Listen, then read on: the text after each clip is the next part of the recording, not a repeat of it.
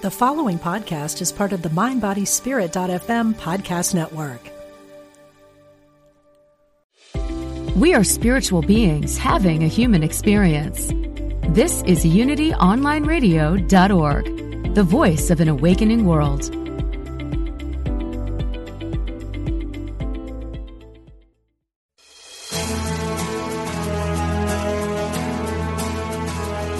Are you ready to create a life that's intentional and dynamic? Welcome to The Intentional Spirit with your host, Reverend Temple Hayes. And welcome, everyone, and thank you so much for being here, and thank you for joining me. And wow, do we have a day ahead for you. Um, it has been such an absolute pleasure to serve you as your host here on The Intentional Spirit with Unity Online Radio.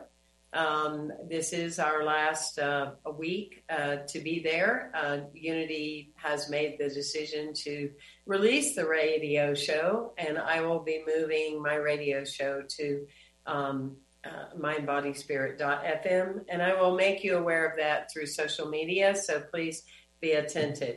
More importantly, though, is our guest today. And so I am so thrilled to to really honor uh, this incredible author that um, one of the first times I met him, I said, wow, you're going to create a whole evolution and a whole new window when it comes to death. So welcome to our show today, William Peters. I'm so glad you're here. Temple, good to be here. A real honor to be on your show, and good to see you're going to be going somewhere else as well. So so you can oh, continue yeah. your work. Oh, yeah, Good. Absolutely. The work must be done, you know. So when you have the calling, as you know, uh-huh. it reveals itself in some way and in some situation. You know, I was thinking about you earlier because I was thinking, uh, first and foremost, you have created energy and conversations on one of the most necessary topics on the planet. And I was also thinking that you also picked a topic that at all costs people want to avoid talking about, period, because everybody is pretending, you know, that it's never going to happen to them or anybody that they know. And that's the topic called death. So one of the things I was kind of intuitively guided is I would like you, obviously we have plenty of time to talk about your new leading edge book, but um, At Heaven's Door. But I would like to start with just a little chronological line in your life of how William Peters, you know, pick this instead of being a volleyball coach, or, you know, or, or pick this instead of, you know, because it's a topic. And it's a topic that literally, it's almost like calling for an offering in a spiritual community. People stop breathing. So I really, um, I wanted to hear a little bit more. I wanted our audience to hear. Obviously, I've chatted with you um, through these last couple of years. Walk us through. How, how did this become important to you that you're willing to move your life aside and say, here I am. Here's my banner. I stand for this. Here's my book. And this is, is very important because I know it is because of my life experiences. Yeah. Thank you for um, starting that way. Because yeah, when you said, you know, why don't you become a volleyball coach? The thought went through my mind. I think that would have been a lot more enjoyable in some ways. so, um, because, you know, my experience is, um, my primary experience, I think the real fork in the road happened when I was seventeen years old, uh, you know, living a, you know, suburban, upper middle class life, very athletic, really enjoyed having fun, uh, pretty standard, you know, seventeen-year-old boy, if you want, young man. But I had a skiing accident, uh, a severe one, in which I fractured my spine, and I was catapulted out of my body and had, you know, a classic uh, near-death experience, you know, saw, sailed away from my body on the ski slopes, uh, had a life review, went through a beautiful rib tunnel, could see the, the awe-inspiring galaxy, cosmos, you know, eternity, if you will. And then I saw the light. And when I saw the light, I didn't have the response that most NDEers have. My first response was, oh, I'm I'm dying and I don't want to die. That life that I just lived is ended and I don't want that. Mm-hmm. And something about me, uh, which still persists till today, is uh, I'm a, pretty much a, a, a, a, an outspoken person for things that are important to me. And so I started negotiating with God. Uh, I, I refer to that light as God. I grew up Catholic. And I really pled with God. I haven't, I didn't complete what I came to that life to do. And I don't know, I mean, I didn't know why I was saying that. It was just a deep, deep realization. I did not complete what I came into this incarnation to complete. And as you're, as I'm saying that, I'm realizing what I didn't share was that in that space where I realized I was dying, I realized I had been in that space hundreds, if not thousands of times previously. And it was very familiar. And that's why I had the realization, ah, damn, I didn't do what I came to this life to do. So as you can tell, I came back, and uh, that experience didn't didn't uh, really come across my mind in any conscious way for a, a, quite some time, maybe a, a decade passed before I even realized that I had that experience, a near-death experience. Uh, this was in nineteen seventy-nine. And but it changed me. For one, I was in a great deal of chronic pain. Uh, you know, there, there wasn't much they could do to me in the ways there was no real fix. So I was limited in all my physical activity. I uh, had trouble walking episodically, couldn't sit for long at all. So my life changed completely. Uh, my identity as a healthy, active young man changed. Not to say that I didn't continue to push myself. I did. I did. I did travel. I did as much sports as I could, uh, mostly swimming and things like that. But I've always prided myself, not just out of pride, but really valued health and getting out in the world and, and, you know, doing what I could to become basically a conscious person. Uh, and so I actually, after that, had a major life change in terms of career and trajectory. I ended up living and working in Central and South America, uh, per, you know, in Peru, one of the countries I was living in, the civil wars were happening. So I was really brought face to face with death and dying, and in a way that uh, was not pretty. Uh, and so I'll come back to that a bit later, but that was something that really hit me pretty hard. Um, but I was thankful for the experience and to deal with death and dying, quite frankly, in a shamanic culture. These were indigenous people I was dealing with, and their understanding of life fit into a larger trajectory of a soul's journey, if you will. Uh, also worked in the AIDS epidemic when I re- returned back to the San Francisco Bay Area.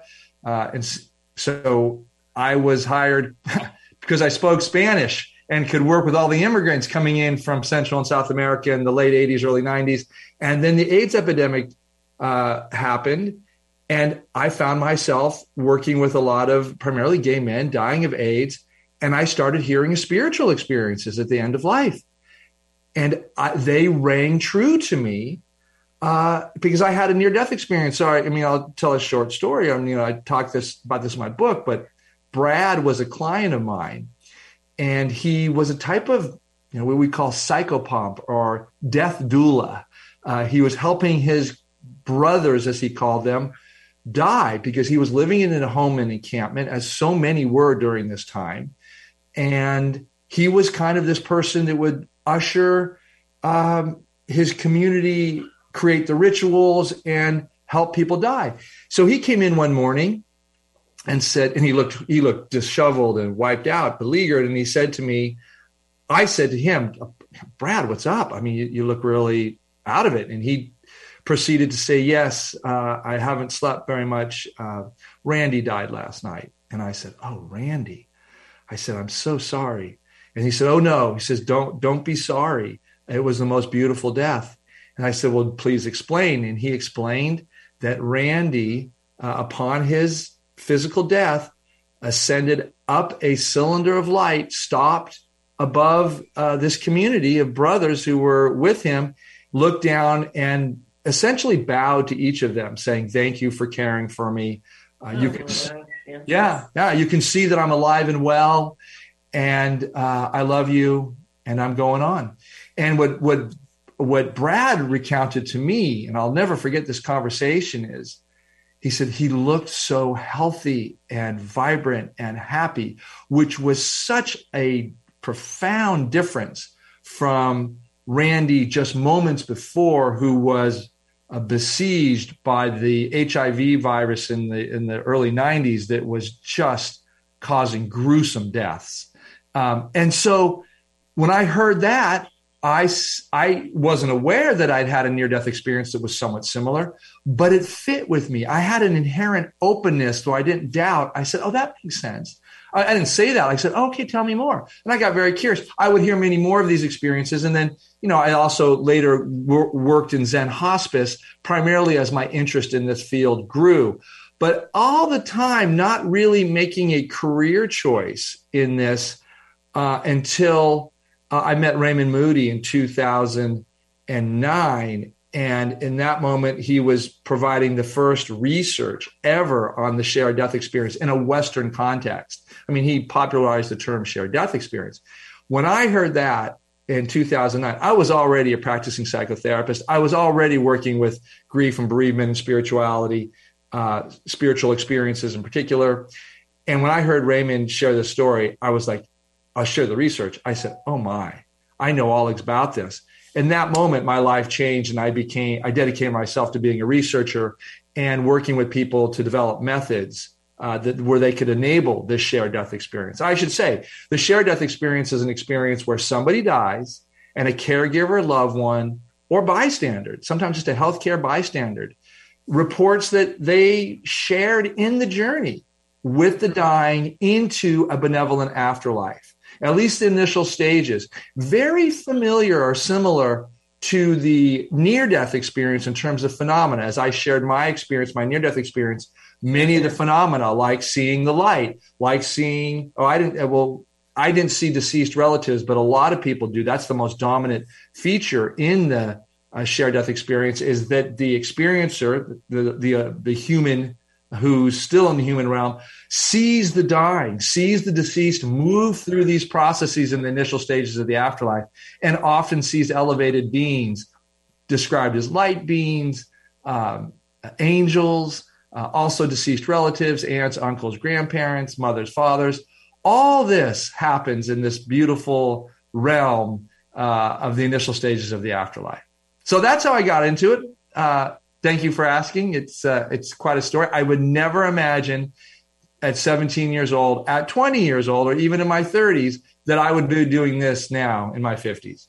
Yeah, and I, I think that, um, you know, for me, um, that is part of, you know, being an intentional spirit, is that things happened early on in your life that shapes shifted. So I, I know that as human beings, we have free will and choice, but yet there's still something to be said with how we are shaped, if we'll allow ourselves to be shaped. And um, I was thinking of um, one time I took training at um, a hospital to be a chaplain. Not a local spiritual community chaplain, but a very intensive training. And um, when it came time for people to share, you know, how how many times have you had someone die? And I was in my forties then. And I said, you don't have enough time for me to name and mm-hmm. tell you all the things. I was fortunate that I had all my great-grandparents, my grandparents, my great-uncles, my grand, but I've, and cousin die and drowning, and my, my grandfather namesake die, blah, blah, blah, blah, blah. And I went, so death has been all around me.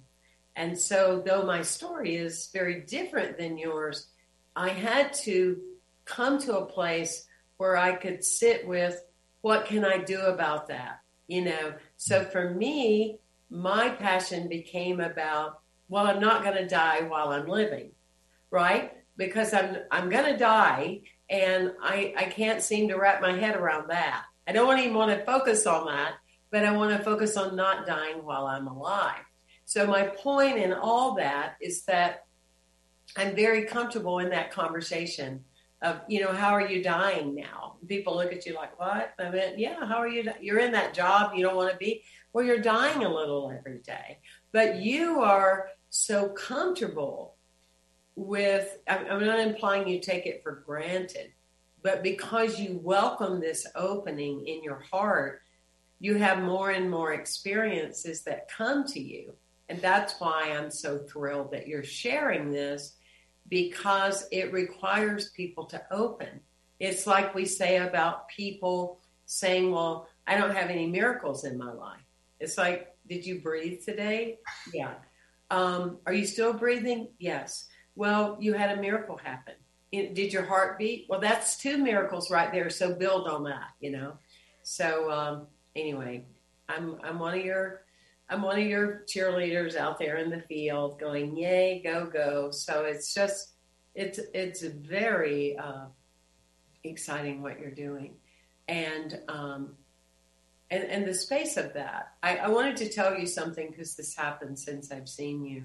A teacher of mine from way back years ago, uh, it wound up that over these last, say, seven, eight years, we were in contact again and emailing and things like that. There had been this huge, you know, twenty-five, thirty year gap. Um, and uh, One day I get a call from her and she said, I really want to talk to you, which our standard way was emailing. And I call her up. She said, my beloved te- uh, Temple, my beloved student, I just wanted to talk to you because I wanted you to know this is the last time you will ever hear my human voice. I'm going into hospice tomorrow. I am dying, and I wanted to hear your voice, and I wanted you to hear mine. I'm like, that's from work that Raymond Moody, that William Peters, that's the kind of work that you are doing in the world that allow that kind of healthy space of that, you know, that, that just changed my heart, that like, wow, I want to be like her when I grow up. You know, right? Wow. Wow. Yeah. That, see, that type of, uh, you know, using comfort is not really the right term, but in a certain way it is. And I'll tell you why I think it is that way. Because what I see so often is that people are facing an end-of-life situation. A di- cancer diagnosis is so common. Um, you know, uh, aging, just aging. You know, we have so many elder elders in our world now. And they're, in a certain sense, they're deluding themselves to think that they're not going to be dying anytime soon. And the reality is that the people I'm talking about, most of them are actually going to be dying relatively soon. When I say soon, I'm saying like, you know, months, within a year, maybe two years. But the the the challenge, or the, I should say the the issue I have with the delusion is that that conversation that your teacher had with you, that is the conversation, the conversations we need to be having across our culture all the time with our elders, because what she gave you is this gift of saying to you, listen, Temple, I'm telling you that I know I'm dying and I'm not in denial. There's no delusion here. I'm going into hospice. I'm going to be dying. This is the last conversation. And I want to create a space where we can connect about what's true and what's real. And let's not let the distractions of delusion, of thinking this is a conversation we can have later. No, it's not. And I think that directness is such a gift, because we all just do this kind of codependent dance around death. It's like, oh, I don't want to make her anxious. Well, I don't want to make him anxious. Or, you know, the dying says, I want to tell my kids because they're going to get anxious. And the kids don't want to say to the mom, I think you're dying because I want to make her anxious.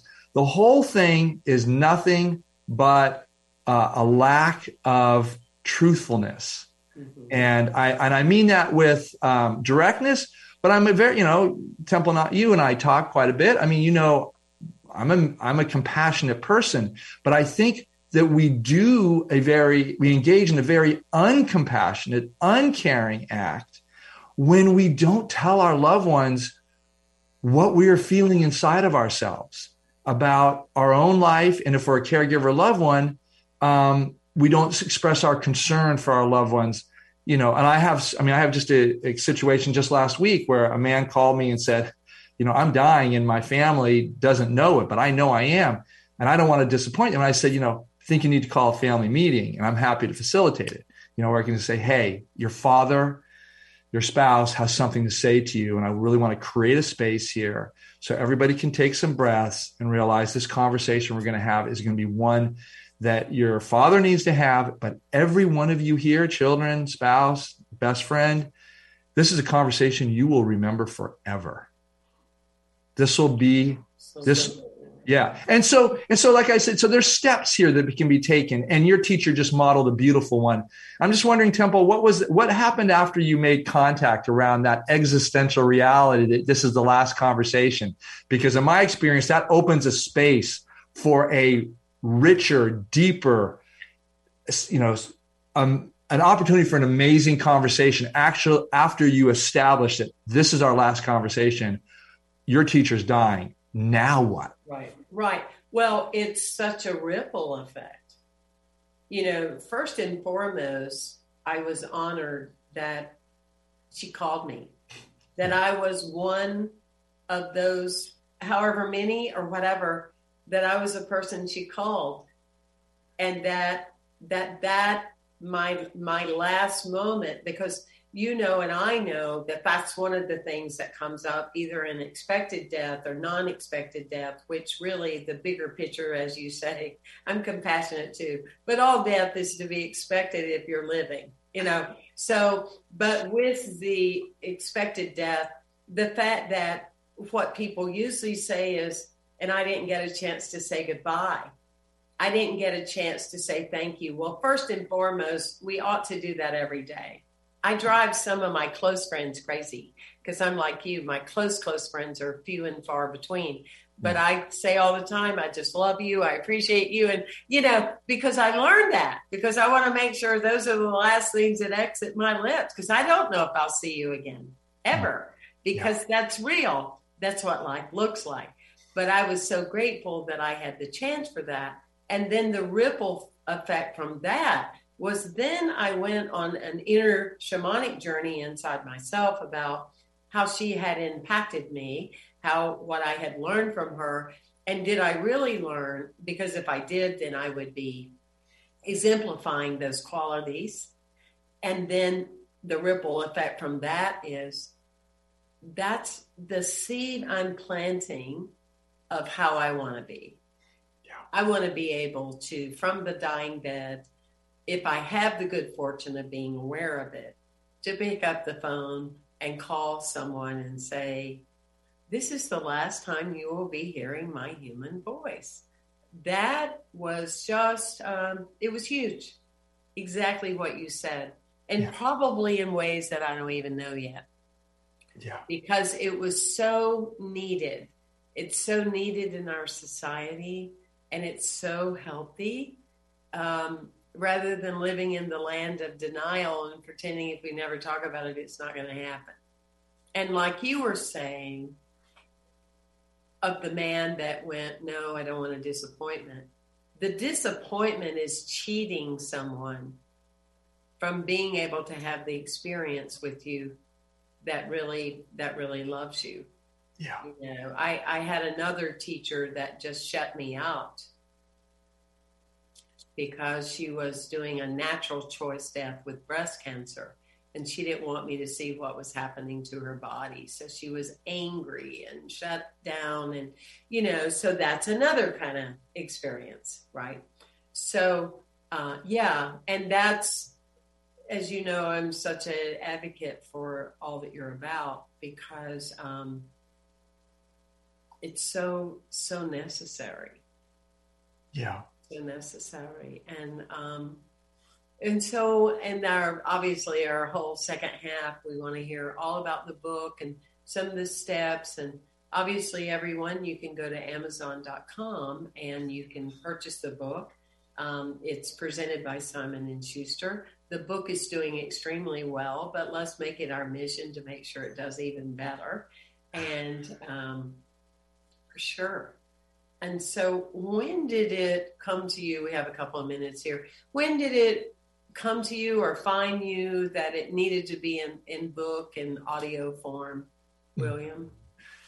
You know, I um, I realized about twelve years ago that we needed a research project to really bring these spiritual end-of-life experiences Uh, to the healthcare community, to the medical community primarily, and to mental health providers who deal in grief and bereavement. Because what happens when you bring a, sh- a spiritual experience into a medical setting is we don't have the language. We don't have the understanding for spiritual experiences in a medical setting. Now, you as a spiritual, you know, person, reverend, what have you, uh, and your particular training experience have a, a, a, a, a unique openness, even among sp- spiritual leaders, you're very unique in that way.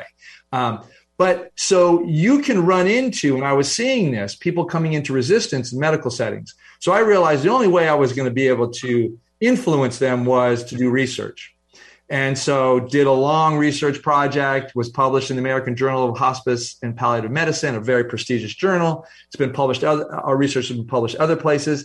This then provided the foundation to then go um, to a major publisher and do a general audience uh, book. I'm so glad they listened to you, everyone. We're talking to William Peters. You can find him on Facebook, At Heaven's Door. You can Google him. Let's go to Amazon and get that book. We'll be right back after this short break. You're listening to Unity Online Radio dot org, the voice of an awakening world.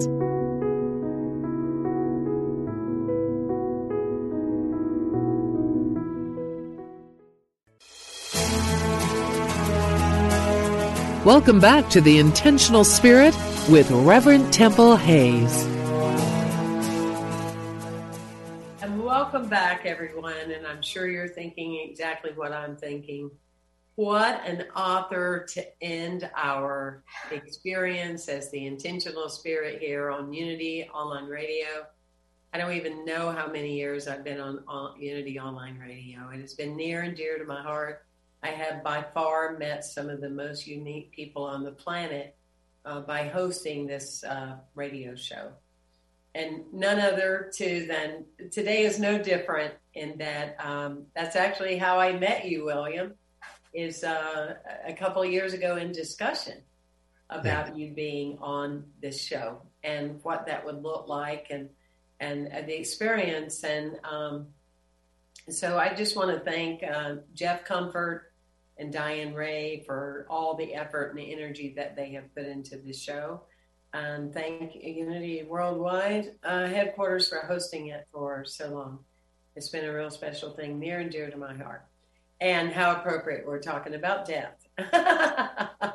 And so, um, William, so you had kind of prepped us before our our break time about, you know, you had had data and and all these things, and that, you know, that's I feel what made Edgar Cayce, you know, so significant is because he did case studies and he had things documented, and it wasn't just ethereal or, you know, out there, kumbaya, it was factual information. And uh, your book has only been out a, a very short window of time. I'm so glad it's doing well. But take it from here and, and walk us through some of the things that you feel are significant before we can get that book into people's hands. Thank you. Yeah, so the, you know, I'll say the approach to, you know, writing the book, what I was thinking as I was crafting it was that I wanted to have the stories of ordinary people uh, lead the way in sharing this. This really, it's a pattern. It's this, the shared death experience is this pattern that happens for many people at the end of life. We don't know how many people because we don't, we don't We don't know how many people are actually having shared death experiences because they're still not out in our culture in any significant way where people feel, quite frankly, safe to talk about them. And the, most of the people that I have interviewed, either clinically uh, or then later in the research, they would often say, you're either the first, second, uh, or third person I've shared this story with. Rarely did anyone share it with more than a handful of people. And so we know that the shared death experience, these experiences are happening. Um, and we suspect that they're happening a lot more than people know because very few people are talking about it. So when I wrote the book, I started by sharing really common experiences that people have around end of life and saying how these experiences occur. If if you remember, you know, Temple, the first story is about this uh, woman, uh, Gail, who talks about being at the bedside in a hospital while her father's uh, just in the hospital. She doesn't think he's dying. Uh, she, she thinks he's just in the hospital. And then all of a sudden he has a seizure. They usher her down to the waiting room. And while she's in the waiting room, something happens to her. She gets drawn into this beautiful scene where she's walking with her father down a pathway, a country path that's gorgeous. She's comfortable. She feels his presence with her. Then she starts hearing voices coming from a kind of an estate, a very nice residence that has a wall or a gate in front of it. And she starts hearing people referring to her father, saying, Walter's coming, Walter's coming. We have to get ready for Walter. Let's prepare Walter. And she gets the sense that this group of people whose voices she recognizes as deceased relatives from Walter's early years, if you will. Um, and Walter then proceeds to enter into the party and everyone's excited, but Gail needs to stay outside the gate. She realizes she's not welcome in that party. That's for people Uh, who have passed on, if you will. And so she talks about how heartwarming it was for her to be with her father, to see him going, to be welcomed by deceased relatives on the other side, to know that her father is alive and well in a benevolent afterlife. And she had a sense that she would see him again because all her deceased relatives were alive and well and welcoming, welcoming him home in a certain way. So these are the experiences, many, that's just one of twenty-eight that I share. And I talk about the various patterns that constitute the S D E. At this point, what, have ident- what I have identified as a clinical researcher and now, you know, formal researcher and the academic side of things is that this pattern is very easily um, kind of identified. And, and it's replicated over and over again in the book in very beautiful but distinct representations. Not everybody has the same experiences at all. There is no shared death experience that's the same. They're all uh, highly personal. What we find is that journey is the dominant motif uh, from this life to the next. We find that relationships are central between the people having the S D E, because sometimes there's more than one person having the S D E, surviving loved ones. And we also find that um, that the S D E, as I've said earlier, really replicates so much of the phenomena we see in the near-death experience. And so that tells us we're in a common landscape. We're in a landscape that lives right beyond a human life and is the initial stages of an afterlife, and that it's imbued with love and the highest virtues and affective sublime experiences. So for me, as we've talked about, I... I want people to be at peace with death. I want people to know that all, that the most um, cutting edge research tells us that death is not to be feared. In fact, it's a far more desirable existence than the one we're having right now. Uh, the human realm has a great deal of suffering for those of us who I think who really take this, um, really are reflective and honest about what we experience here. It doesn't mean it doesn't have joy. It does. As the Buddhists say, ten thousand joys, ten thousand sorrows. Uh, we don't have problems with the joys. We have we have challenges with the sorrows. Uh, and so the near-death experience suggests that, uh, and, and the near and the shared death experiences and other spiritual experiences at the end of life, that what awaits us, at least initially, is a very beautiful homecoming filled with gratitude, appreciation, and just sublime feelings that are not able to be experienced here in the human realm. So, I mean, I encourage people um, to do to do their own exploration, because once you learn about the shared death experience, what I have found in my community is people naturally transform into ambassadors for talking about this experience, because it it really it really holds out a different way of looking at end of life that's far more not just positive, it's realistic, it invites deeper connection, and it allows us to um, connect more deeply with everyone in our life as we approach the only experience that we know we're going to have, which is death. And, you know, one of the things you were saying is that because as a culture, um, we have such a disconnect with, you know, if we understood that most of our sorrows create the space for us to have more joy. Yeah. Right? It, it's like somebody asked me one time in an interview, how is it that you're so joyful? And I said, because I've understood that joy is not the absence of pain or sorrow, it's the inclusion of. Mm. And and the more you can work with that concept that those deep wounds and things that happen make you more, not less. But of course, that's a whole other thing with our culture, because it doesn't sell uh, pharmaceuticals and make you codependent to the universe. But all that said, you know, one of the things you were saying is the other thing is that, yes, there's sadness about death, but people angry that their card is being pulled and they're not ready. And that was a terrible experience with my shamanic teacher uh, because she was so angry, and it shut people out. I, I don't want to judge her. I'm just simply stating facts that that made it, you know, very difficult. But I think one of the things in that that we're inviting people is to share the experiences with you, you know, to, to write in, to leave comments on your website and things of that nature, and to share them with uh, one another, or to talk about them. Like, I had a dream one time of this woman that had been a member in my community, but I really didn't know her. But in the dream, I lived somewhere else then at the time. And in the dream, I saw her just scooting down the road in her little red doodle bug. There she was, and we're, you know, waving at each other. And I responded to that. I, I didn't say, well, that was just a dream, or why did I think of Shannon? I picked up the phone and I called somebody that lived locally. And I said, I had this dream about Shannon. Well, she died yesterday. So, you know, it's it's the following it through uh, to learn more, and um, and not making assumptions about that, right?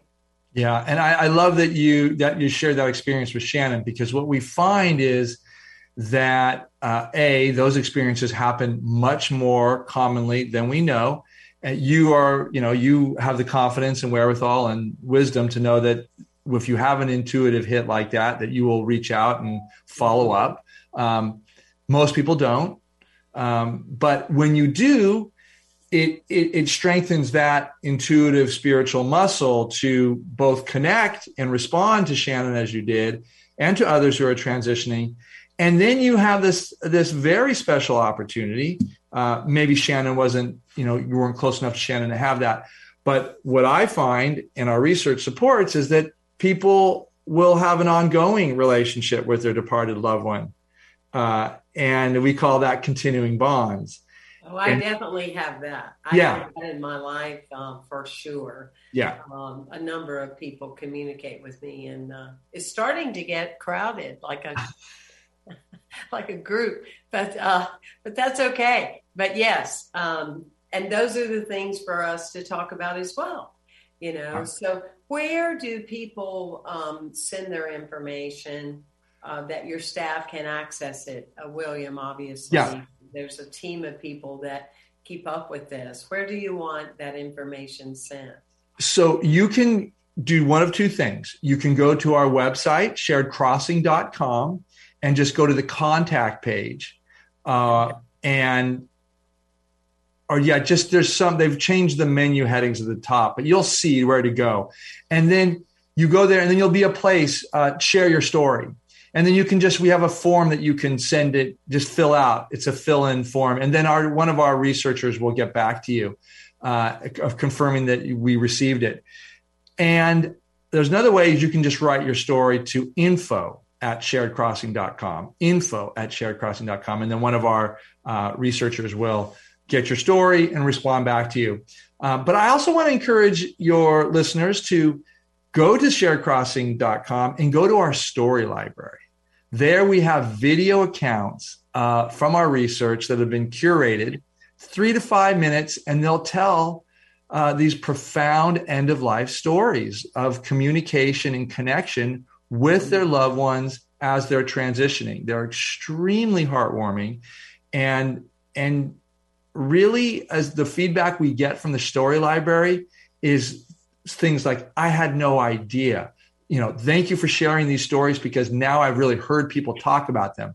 Now, that's an easy way to get direct access right now. Um, and obviously the book uh, is much more uh, developed in terms of how I talk about uh, the people themselves, their relationships, their religious views, spiritual views, um, and how this experience transformed them. And I should say that one of the reasons that I am most interested and committed to getting word out about the shared death experience is, yes, because it really transforms our relationship to death and dying, which we need, all of us, most of us in our culture. But the benefits when you have a shared death experience, the after effects are profound. Uh, I think it's up to ninety percent of our research participants report knowing, not believing, knowing that their, their departed loved one is alive and well in a benevolent afterlife. They feel a great deal of peace, knowing that their loved one is not just okay, they are really happy and safe and cared for. But much similar to the story that Gail, I shared with Gail earlier, knowing that her father, Walter, was with loved ones and was going to be well cared for and was happy. And she could just breathe out a sigh of relief saying, wow, family members on the other side now have my father. Everything's cool. And and so the other piece is that uh, people's anxiety around death and dying diminishes immensely. So most people that have a shared death experience will say, I no longer fear death. Not only that, I'm excited about death. I want to prepare for death. I want to, you know, talk to all my loved ones about getting uh, ready for death whenever that may come. No one's really trying to leave their earthly existence Uh, any earlier than than their appointed time, if you will. But they, and that's because another after effect is that when you have a shared death experience, you come back from that experience with a sense that of knowing your life has a particular type of meaning and purpose that you then commit yourself to getting into, which is what the purpose of your show is, this intentional living, intentional life. Uh, and they get that from these experiences. And then people's grief is radically different. Uh, they, you always miss your loved one. You're always going to have a heartbreak, as you said. Sorrow is a natural part of life, and grief is the price we pay for loving deeply. Uh, but the shared death experience uh, imbues this greater wisdom of realizing that death is a natural part of living and dying and the human experience.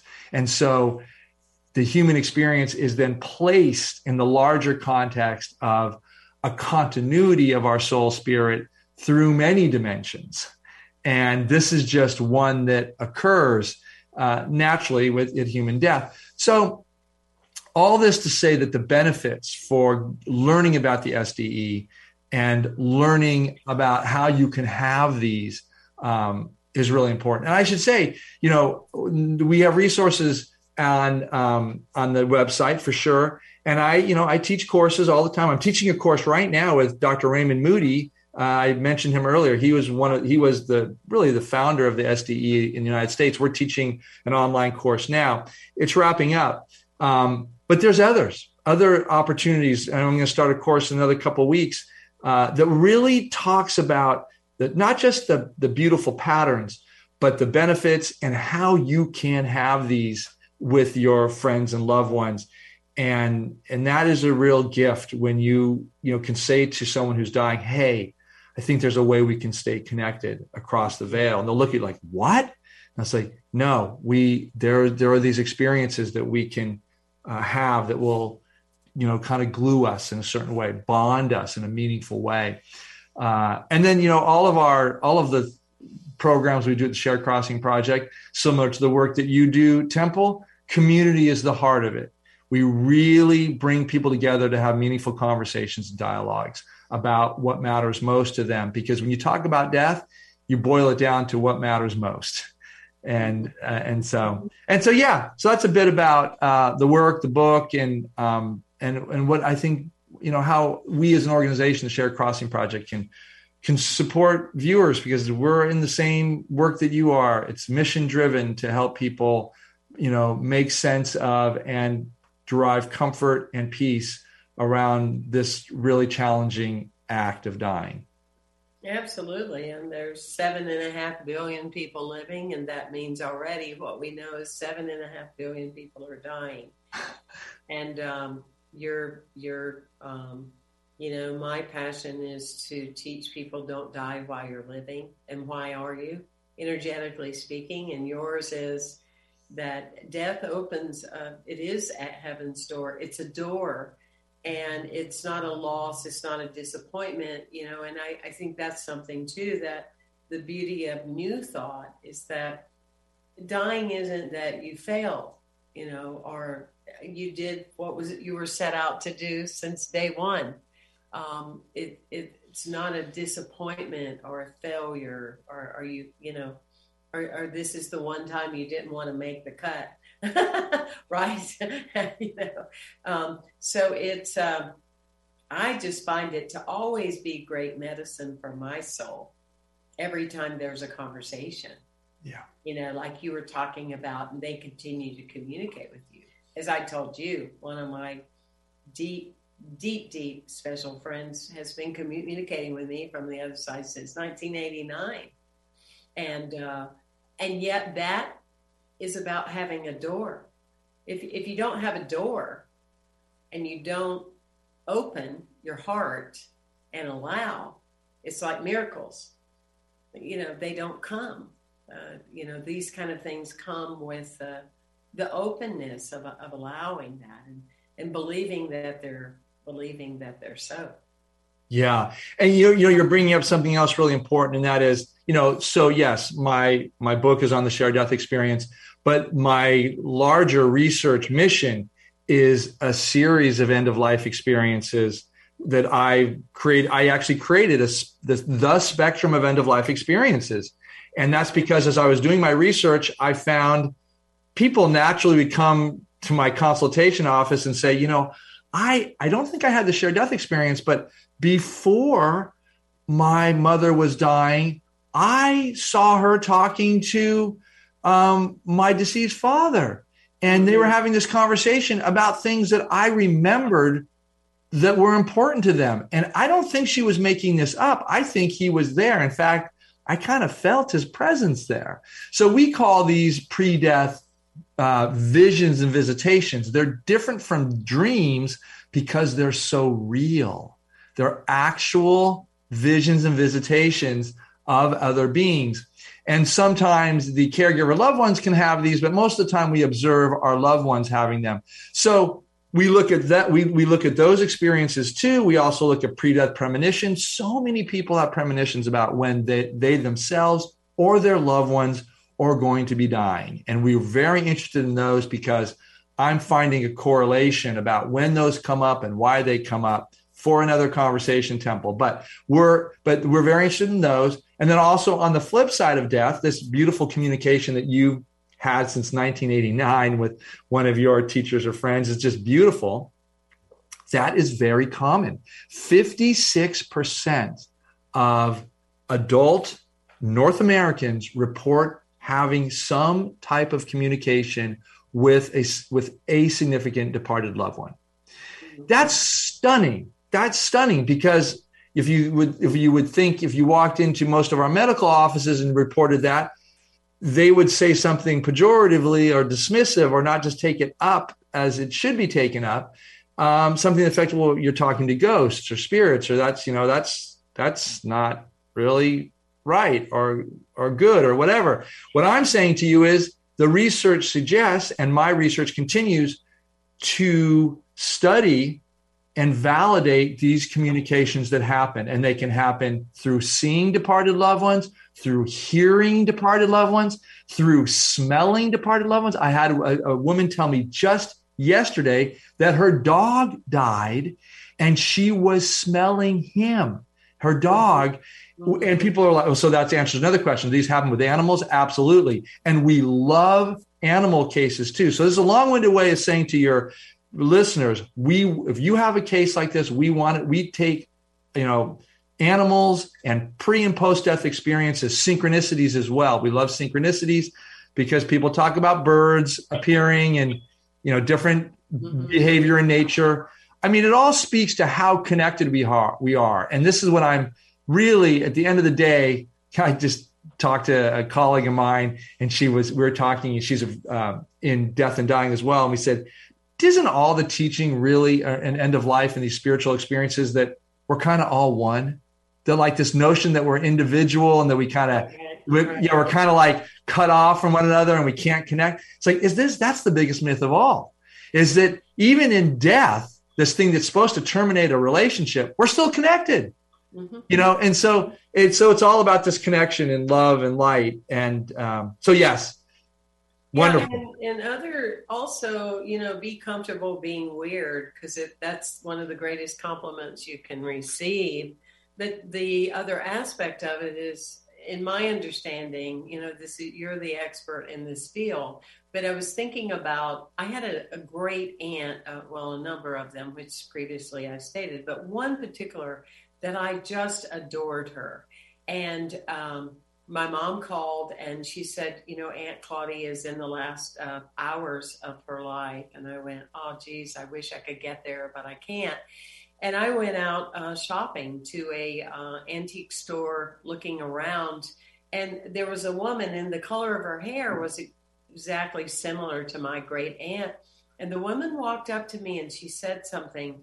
And all of a sudden, it was like her face and everything changed. And it was my great aunt speaking through this person. And then in a minute, it, it went away. But I'm like, whoa, that just happened. Yeah. She spoke through that person's body yeah. and said something about my beauty or, you know, whatever. I don't want to sound like I'm, you know, doing that. But it was so meaningful. So there's so many expansive ways. And um, please go to shared crossing dot com. Please get to know the work of William Peters. Please spread the work with your family and friends, because it's time for us as a culture to be more healthy. William, you are always a pleasure. I love sitting in this space with you. As we've proven, we talk for hours. But you are such a gift, and I look forward to seeing where all this goes. And I'm grateful to be a part of it. Thank you for being on our show today. Temple, thanks for having me. I'm glad, honored that I'm the last guest on your on your show here. Okay. But like like we know, everything continues and goes on. So we'll wait for the next chapter. That's right. The next chapter, the next show. And thank Thank you for listening to Unity Online Radio, the voice of an awakening world.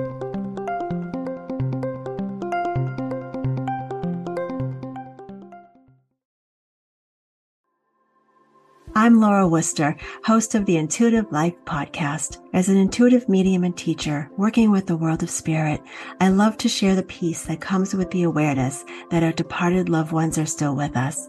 And I also love to help people explore what it means to live an intuitively led life. Start listening now on mind body spirit dot f m or wherever you get your podcasts.